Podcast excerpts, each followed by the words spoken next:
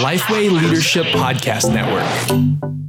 You're listening to the Five Leadership Questions podcast. I'm your host, Todd Adkins, and I am by my onesie today. I'm Sans Daniel and everyone else. It's just me and my good friend and frequent guest on the podcast, Kevin Peck.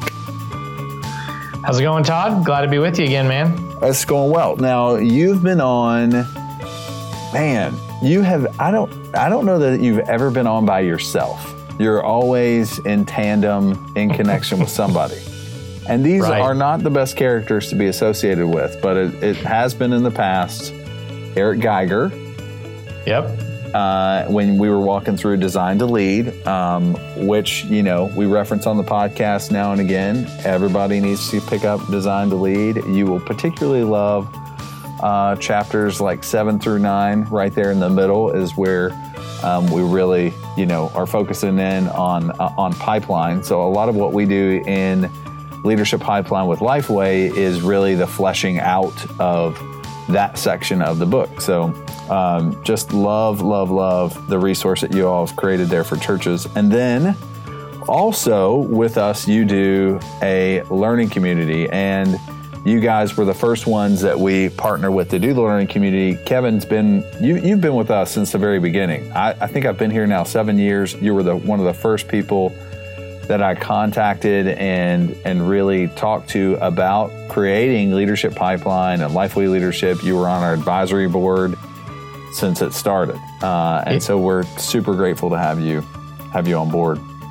Well, you've only uh, you've only gone up from the cellar, so you This kind of is have to true. start with what you could get, and then add on to that some talent and some knowledge. Uh, Yes, but you know, you- if you can't be the best, you can be first. Yeah, but you stayed with us. We've we've we've kept you on board the whole time. And what I was mentioning there is this strategic learning community.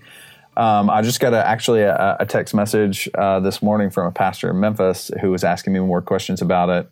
Um, he was going through Auxano's Horizons process. And he's like, "Hey, how does this dovetail with that?" You know, and I'm like, "Well, one is you know really about vision and some of the implementation of vision, but this is." man, this is a lot of practical stuff in the day to day, but also the season to season leadership of a church. Do you want to talk about uh, strategic leadership?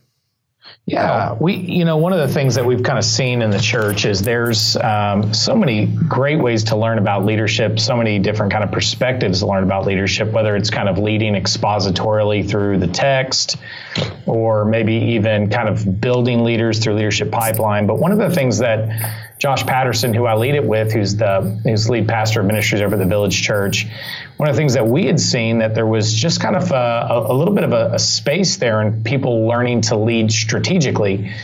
One of the things that we meant by that is actually not just thinking strategically, i.e., kind of thinking in a way that helps say, how do we get our organization from A to B or from where we are today to where we want to go? Uh, but strategic leadership we see is how do you take a group of people, a, a team with you along that journey so that they see the same problems that you see and they actually see the same solutions that you see to that problem and can be a part of it. Um, and so one of the things that we've done is put together these learning communities uh, where people not only learn to think strategically, but more importantly, learn to uh, to lead strategically and kind of taking their whole organization with them um, as they not only solve problems with the organization, but actually kind of navigate getting the organization from where it is today uh, to where they believe that God's leading them to go. So it's been really, really fun to watch uh, people not only kind of get the content, but actually also have modeled to them um, kind of the process of bringing people along with them in the strategic thinking process. Sweet. Well, um, I just wanted to talk a little bit about that because we we really consider that one of our flagship coaching opportunities throughout the year. Uh, and it really is up close and personal with other guys who are going through the same process. Those cohorts are small. It's a, a dozen to 15 guys tops. And um, I, I just think it's it's one of the best coaching opportunities that we offer through Lifeway. So I wanted to highlight that. Um, but let's get into five leadership questions. Although you've been on, you probably do hold this record. You've been on more times than anyone else and not actually answered any of the five questions. Well, I'll try to avoid them then and just answer random questions. Okay. well, okay, no, no, no. Okay, first question: Who are you currently learning from? You know, right now uh, I'm I'm walking through a, a I think a second or third time actually through the book Team of Teams by uh, Stanley McChrystal. Oh. General Stanley McChrystal, really yes. really sharp thinker. I know a lot of folks are reading it right now, but um, been pertinent for us right now because he actually describes a similar context that we find, though uh, certainly a, a, a, different theater that he's he's thinking through, but um, where he just talks about the fact that teams have got more complex and the world has got more complex, and therefore it's kind of leading to a more cooperative style of leadership that really takes kind of teams of teams and not just a team or a team around a leader, but teams of teams um, to solve these complex problems and. It's been interesting for us just here at the Stone because this it just I think we're on the, you know, at least uh, culturally speaking, a little bit on the cutting edge of watching the speed of change um, kind of accelerate communication styles, complexities of relationships, and just the fact that people have tons of different access to new sets of data and ideas are flying around the globe at a such a rapid ra- rapid speed that we're actually just seeing this kind of same problem that problems are not just occurring, but they're occurring faster and changing faster than ever before. And and so we're trying to figure out this kind of like how do we engage those problems with not just a solution team, but have how to be a closely networked and cooperative kind of team of teams uh, for the staff as we keep solving more and more complex problems here in Austin. What what I think is really interesting uh, about that book and understanding it is just if you look at the way the military has just completely flipped upside down on hierarchy and chain of command mm. and all these things that were once in place.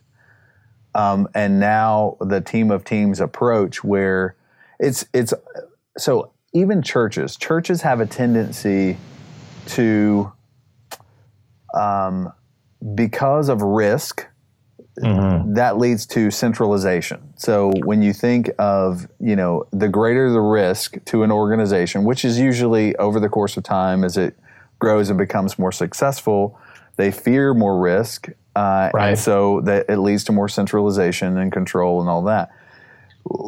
Talk a little bit about that book from the perspective of how strategy shifted and how that applies to a church because, you know, I don't want to uh, deviate and do a complete, you know, book breakdown uh, the way that we sometimes do on 5LQ. But man, Team of Teams is an amazing book, and so break that down for how that is applicable for the church and for your church and for your team right now.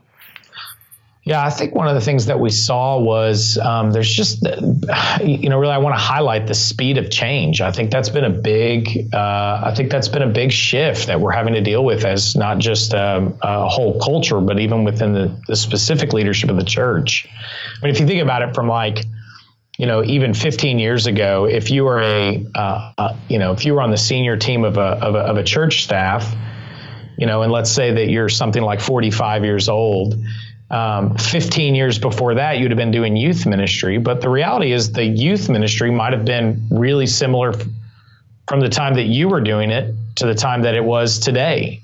Totally. Um, and I think the reality is that we're kind of finding out now that, you know, for some of our te- people on the senior team, the ministries that they're called to speak into um, are utterly different uh, than they were uh, when when we were in those ministry roles.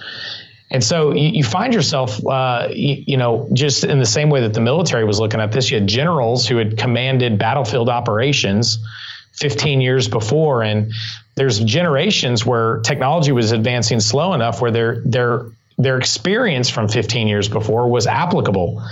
Uh, but you know, just telling my kids today that social media wasn't ex- didn't even exist much less the internet. You know the internet didn't exist when i was in high school. And so if you think about uh, when i was in high school and my experience in youth group is utterly different than the experience that my daughter's going through as a youth.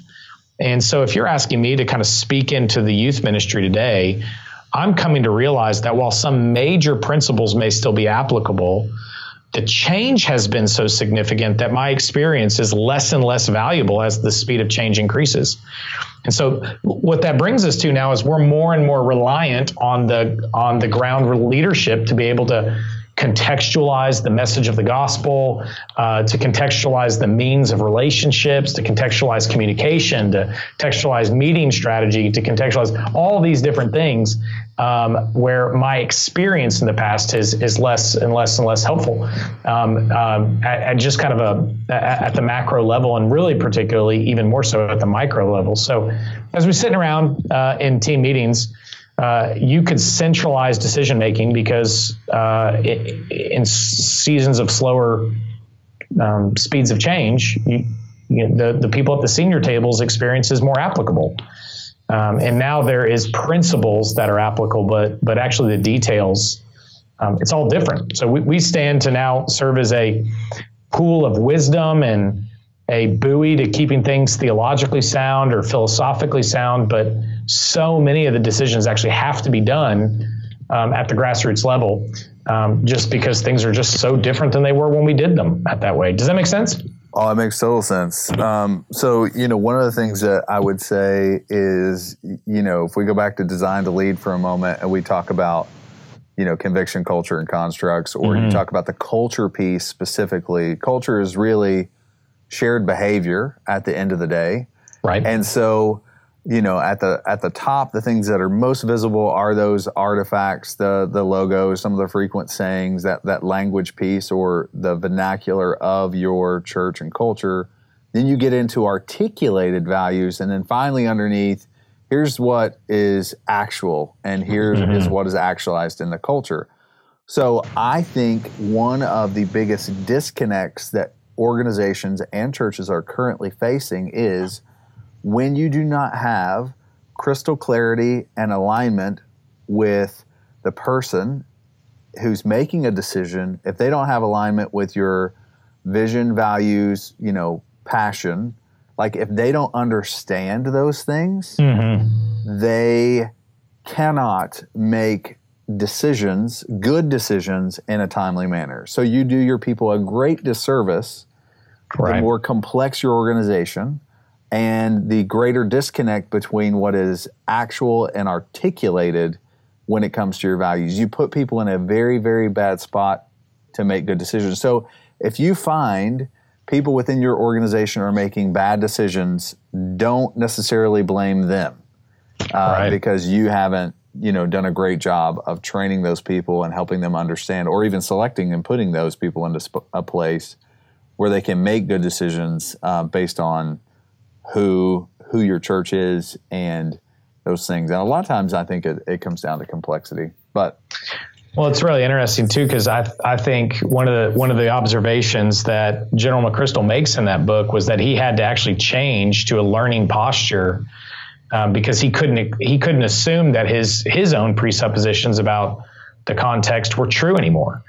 Um, and I think that's a I think that's a true le- learning right now for a lot of senior leaders in churches uh, to realize that the you know the college students that we were reaching when we planted the Austin Stone 16 years ago, uh, those college students are in their 40s now uh, which is just insane uh, to think. So uh, when you know I, am you know we're thinking back and just saying, okay, when we planted the Austin Stone, the current college students that are there today uh, uh, were something like two years old.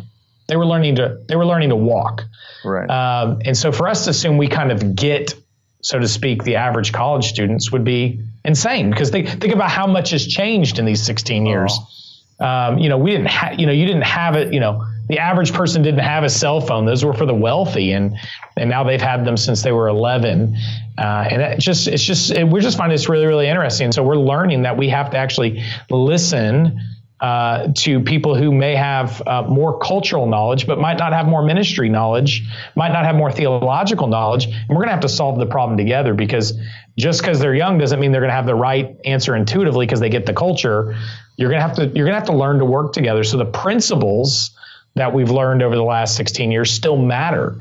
Um, but to assume that the principles are going to apply in the same way, we actually are lacking some information that we have to get by partnering well with young leaders. And so we're, we're even more dependent on one another rather than them just coming to us and getting their marching orders.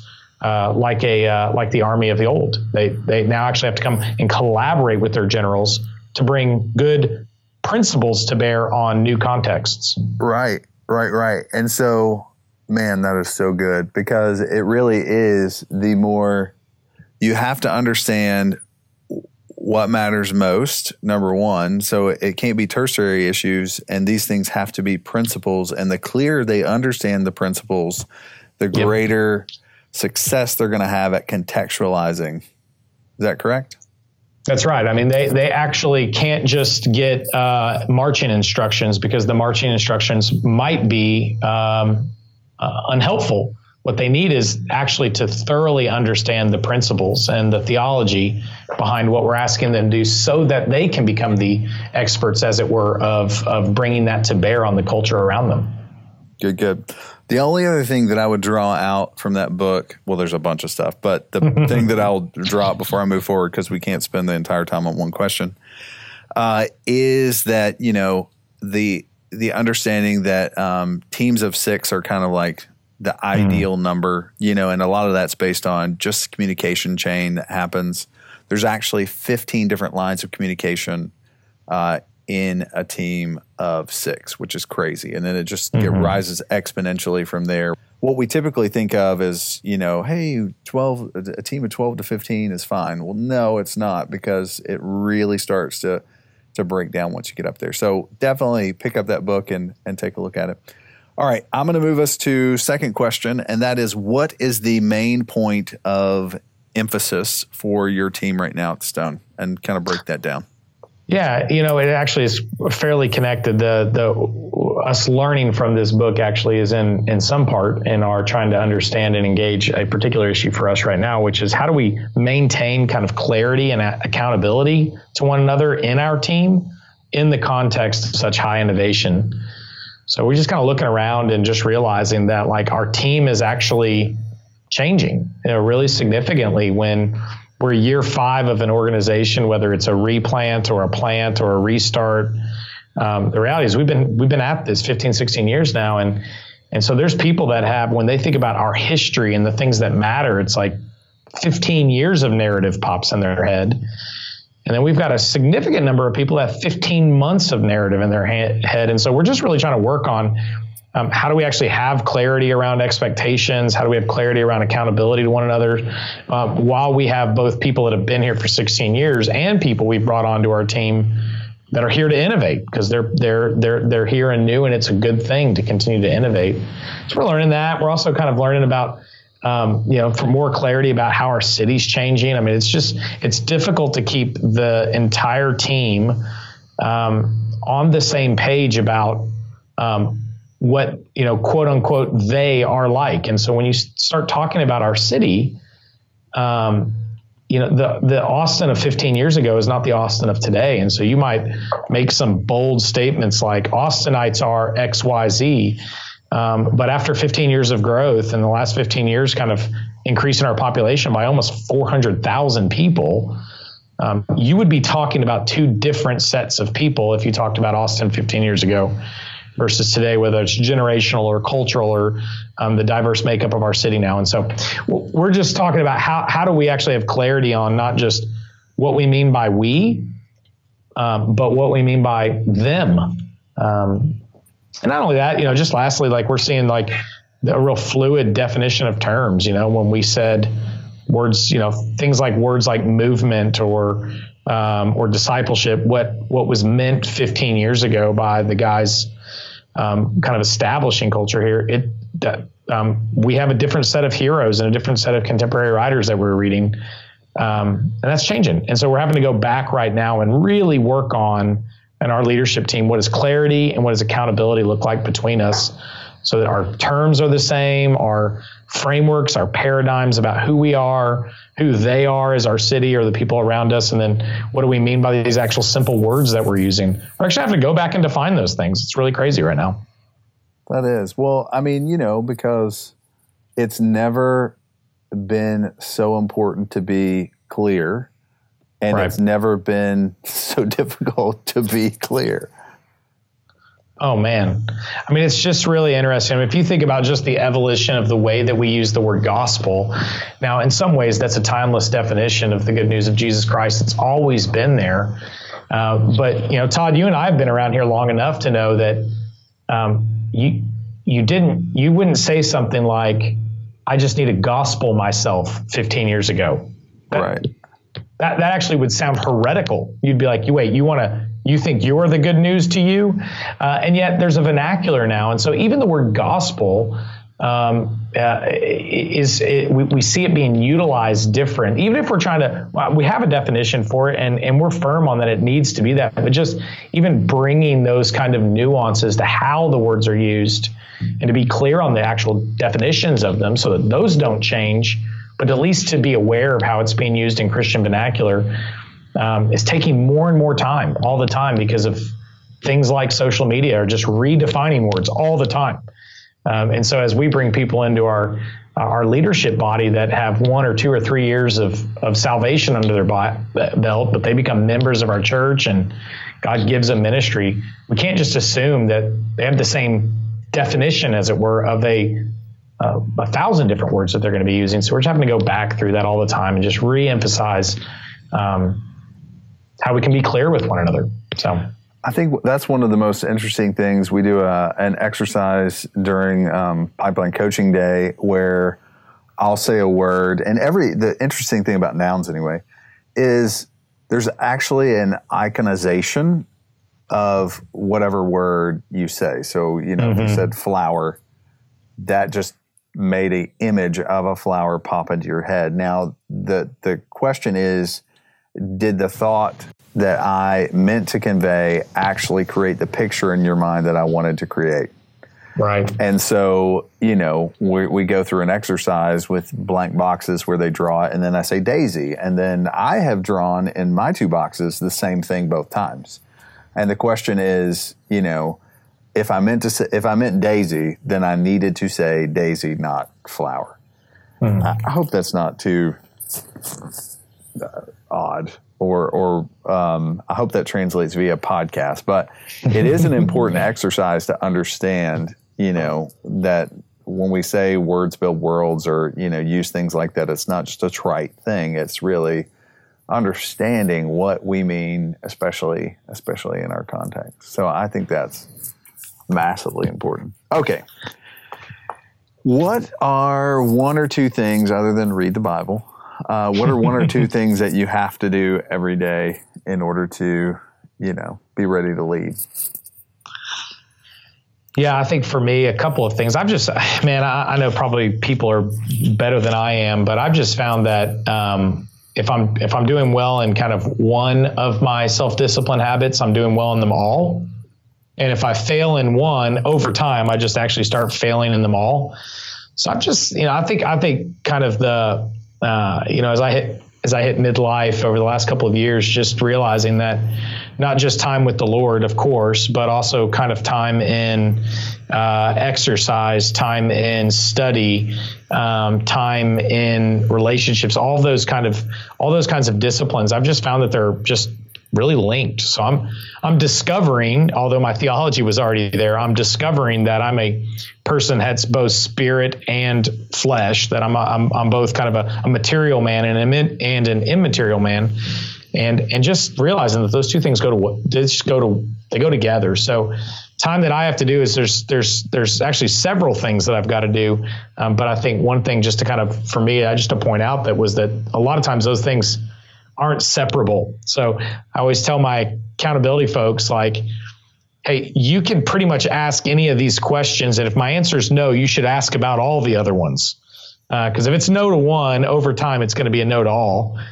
Um, so that's one, and then I think the second one, I think this one's the one that has become most near and dear to me lately, is that um, I just have deliberate times during my day that every day I need to stop and, and hear from my immediate family members um, I'm just I'm, I'm finding that uh, the more and more people that kind of ask for my time as a leader, uh, the more I don't give it to people who won't ask for it, and um, um, I'm just finding that you know kids are awfully bad about uh, about patterns and rhythms in terms of asking for attention that they need in, in a way that's just explicit. So, both for my wife and for my three daughters, um, I have a time with my wife in the evening after the kids are up in their room doing homework and going to sleep. Um, but I have time with my kids right after school where I actually just kind of stop and say, uh, what was a blessing today and what felt like a curse? Those are kind of our our liturgy, if you will, is just asking those two questions right. like, what was a blessing today to you? And and they may, you know, my 10 year old, she's a little bit crazy. She might just say, well, it was, it was pizza day. So that was massive for her. Uh, she really likes that gross pizza they serve at school, but she's she's it's a blessing to her. Um, whereas like my older daughter will will say the exact same thing was a curse, but uh, but then just asking what felt like a curse today, and and, and we frame it like that because a lot of things that feel like curses are actually blessings from the Lord. But um, just asking those two things um, start conversation. And um, I've just found that asking those two questions on a regular basis um, allow me to actually lead the people that um, that matter most um, to me.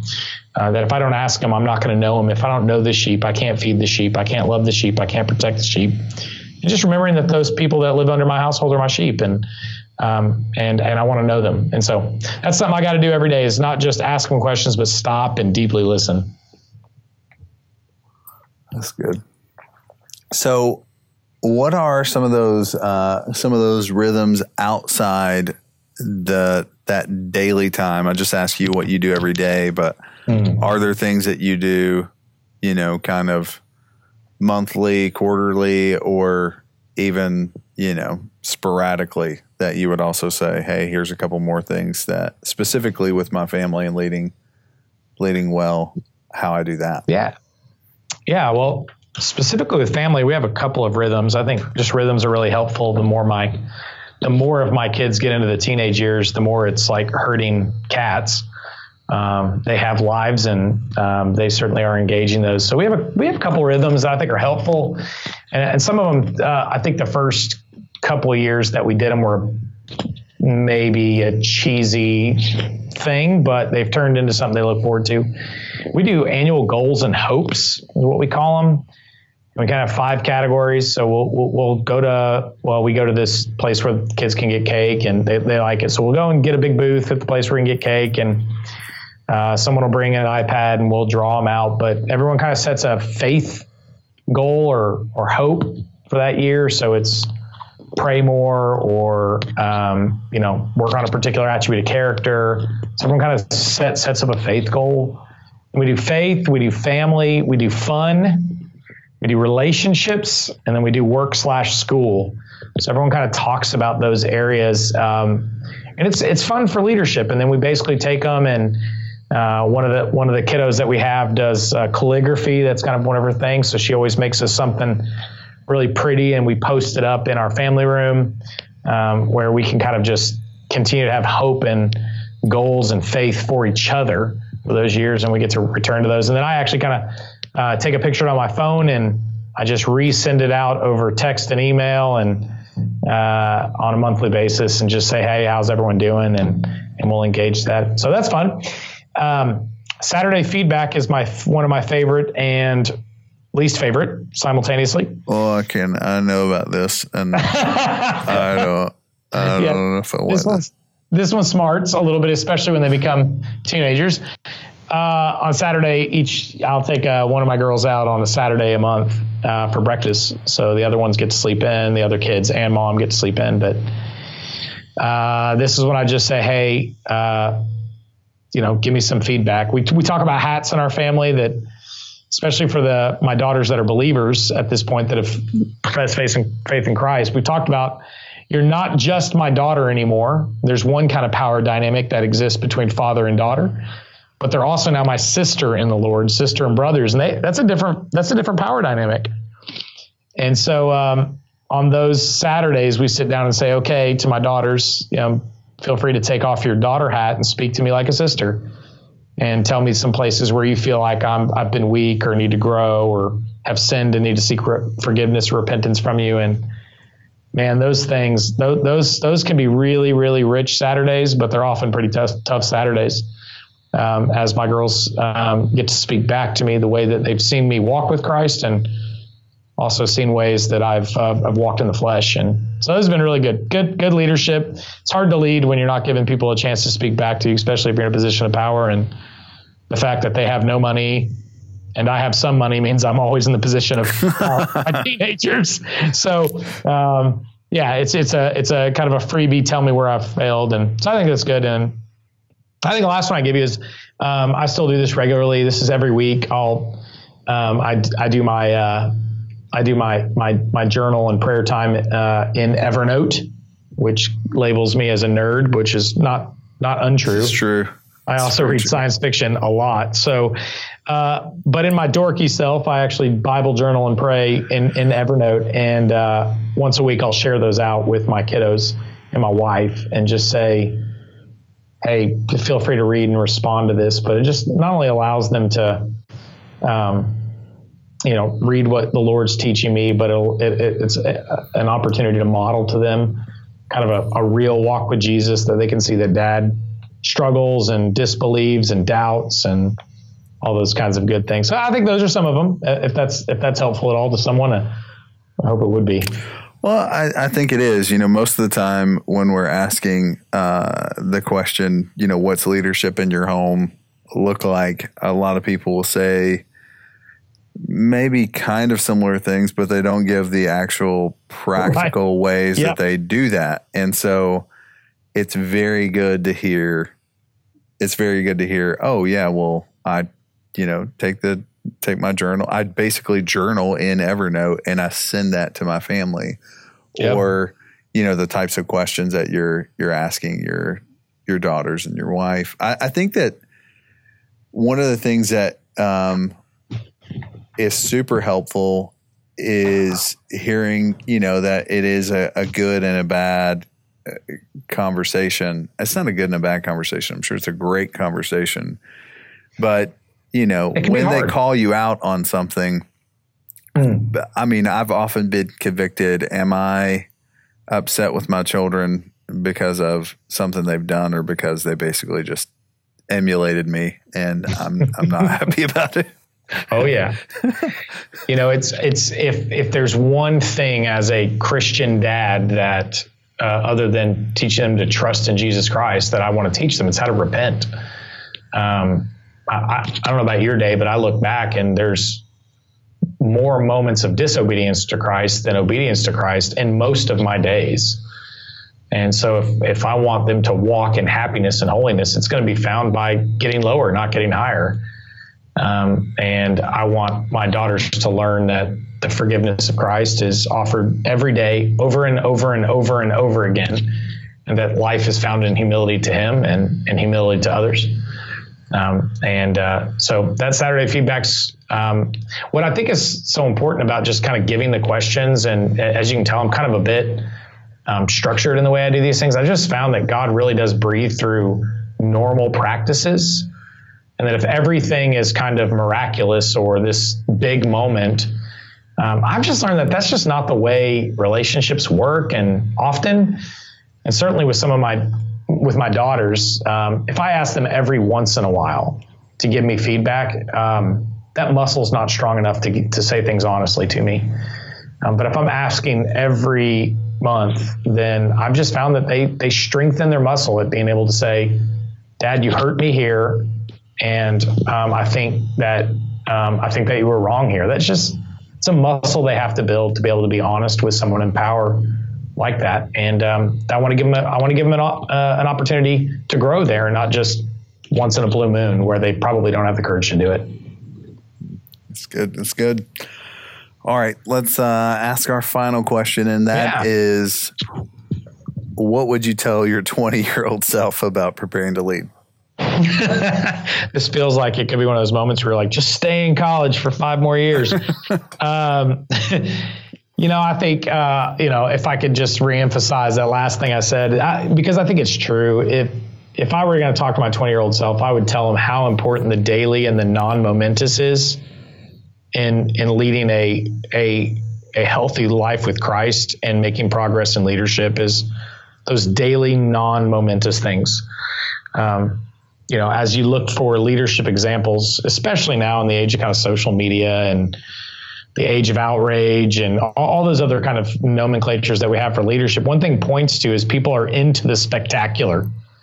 Um, but. I think the the people that are still walking in their 40s, in their 50s, in their 60s, I, I've yet to find one that survived from kind of the miraculous to the miraculous. I, I think most of those people who are still leading after 10, 20, 30, 40 years, um, I think it's people who have learned to embrace the daily and the non-momentous. They're, they're people that says, um, I'm going to get up every day and I'm going to get in the scriptures and I'm going to speak with the Lord and I'm going to repent and I'm going to be humble and I'm going to serve and um, I'm gonna I'm gonna be present for my family. Those those are the things that I would I would tell myself as a 20 year old is um, those things that seem non momentous are the most momentous things in your life.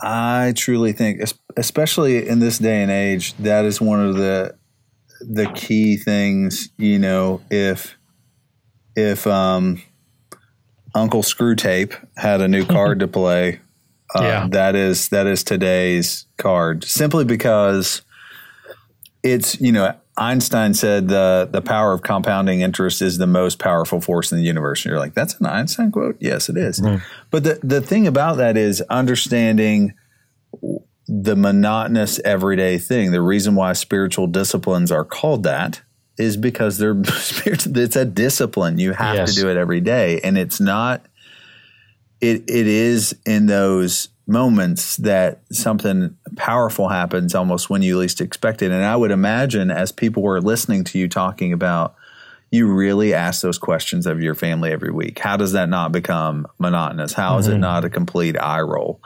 Well, and understanding that it might, you know, from time to time, there may be some some feelings of monotony mm. in that. I mean, you know, as we go into the word or it's like hey i've you know I've, how many times have i read this book or this verse or whatever but draw out a little bit of that for us like how do you first of all do you think that well you've already stated you you, you think that. So uh, sorry. Um, how do you move and understand you know the extraordinary within the ordinary? Well i will tell you that it's it's response to the ordinary that proves the authenticity to others. Um, so let me say this. I, if i were to ask a married man will your wife find it monotonous for you to tell her i love you every day and her answer and the answer really is of course she won't so long as it's sincere and so, in the same way, how do you make a question or uh, how do you make a question non momentous or, excuse me, non monotonous to a kid? The answer is if they see you change based on the answer they give you. Um, and I think so long as you want to come to somebody and say, How can I serve you better? And if every time you ask it, if every time they ask it and every time you, you, you, uh, they answer it, you respond to it, um, people aren't going to find that to be monotonous. They're going to find that hopeful and life giving, and they're going to look forward to it. So I, I do think that uh, the way the monotonous becomes miraculous is because Jesus Christ really can continue to work on us and change us. His Holy Spirit is so faithful that when my daughter asks me to grow in patience towards her, that if I ask him, Lord, will you help me grow in patience towards my daughter? Um, although it's not it's not immediate change, it is miraculous change over time that she sees, um, and we're able to go back and celebrate that, and uh, that makes her want to not only ask the Lord for things, but it makes her want to respond to questions that I ask her because they actually make a difference. They're actually sincere. So um, when I always tell people like things only become monotonous when they think that they're the monotony of the thing itself makes no impact, um, and uh, but most things will if you ask the right questions and, and respond accordingly. Does that help at all? Helps a ton. Yeah. And I think it'll help most people listening to this. You know, one of the things I've always um, appreciated about you is just whether, whatever context you're in, you are who you are, who you are. And so, man, um, just thank you for. Um, for being a friend to me, for being a friend to Lifeway, and uh, just for investing in your church and your staff and in the kingdom. Uh, thanks so much for for all you do, and uh, I do think that this podcast and this conversation will will bless a lot of people. I hope so. Thanks so much for just leading out in this podcast. I know that there's so many people out there that are just looking for help and looking for encouragement. And I know that every time I tune in, that that's exactly what I get here. So thanks for doing it, Todd. Absolutely.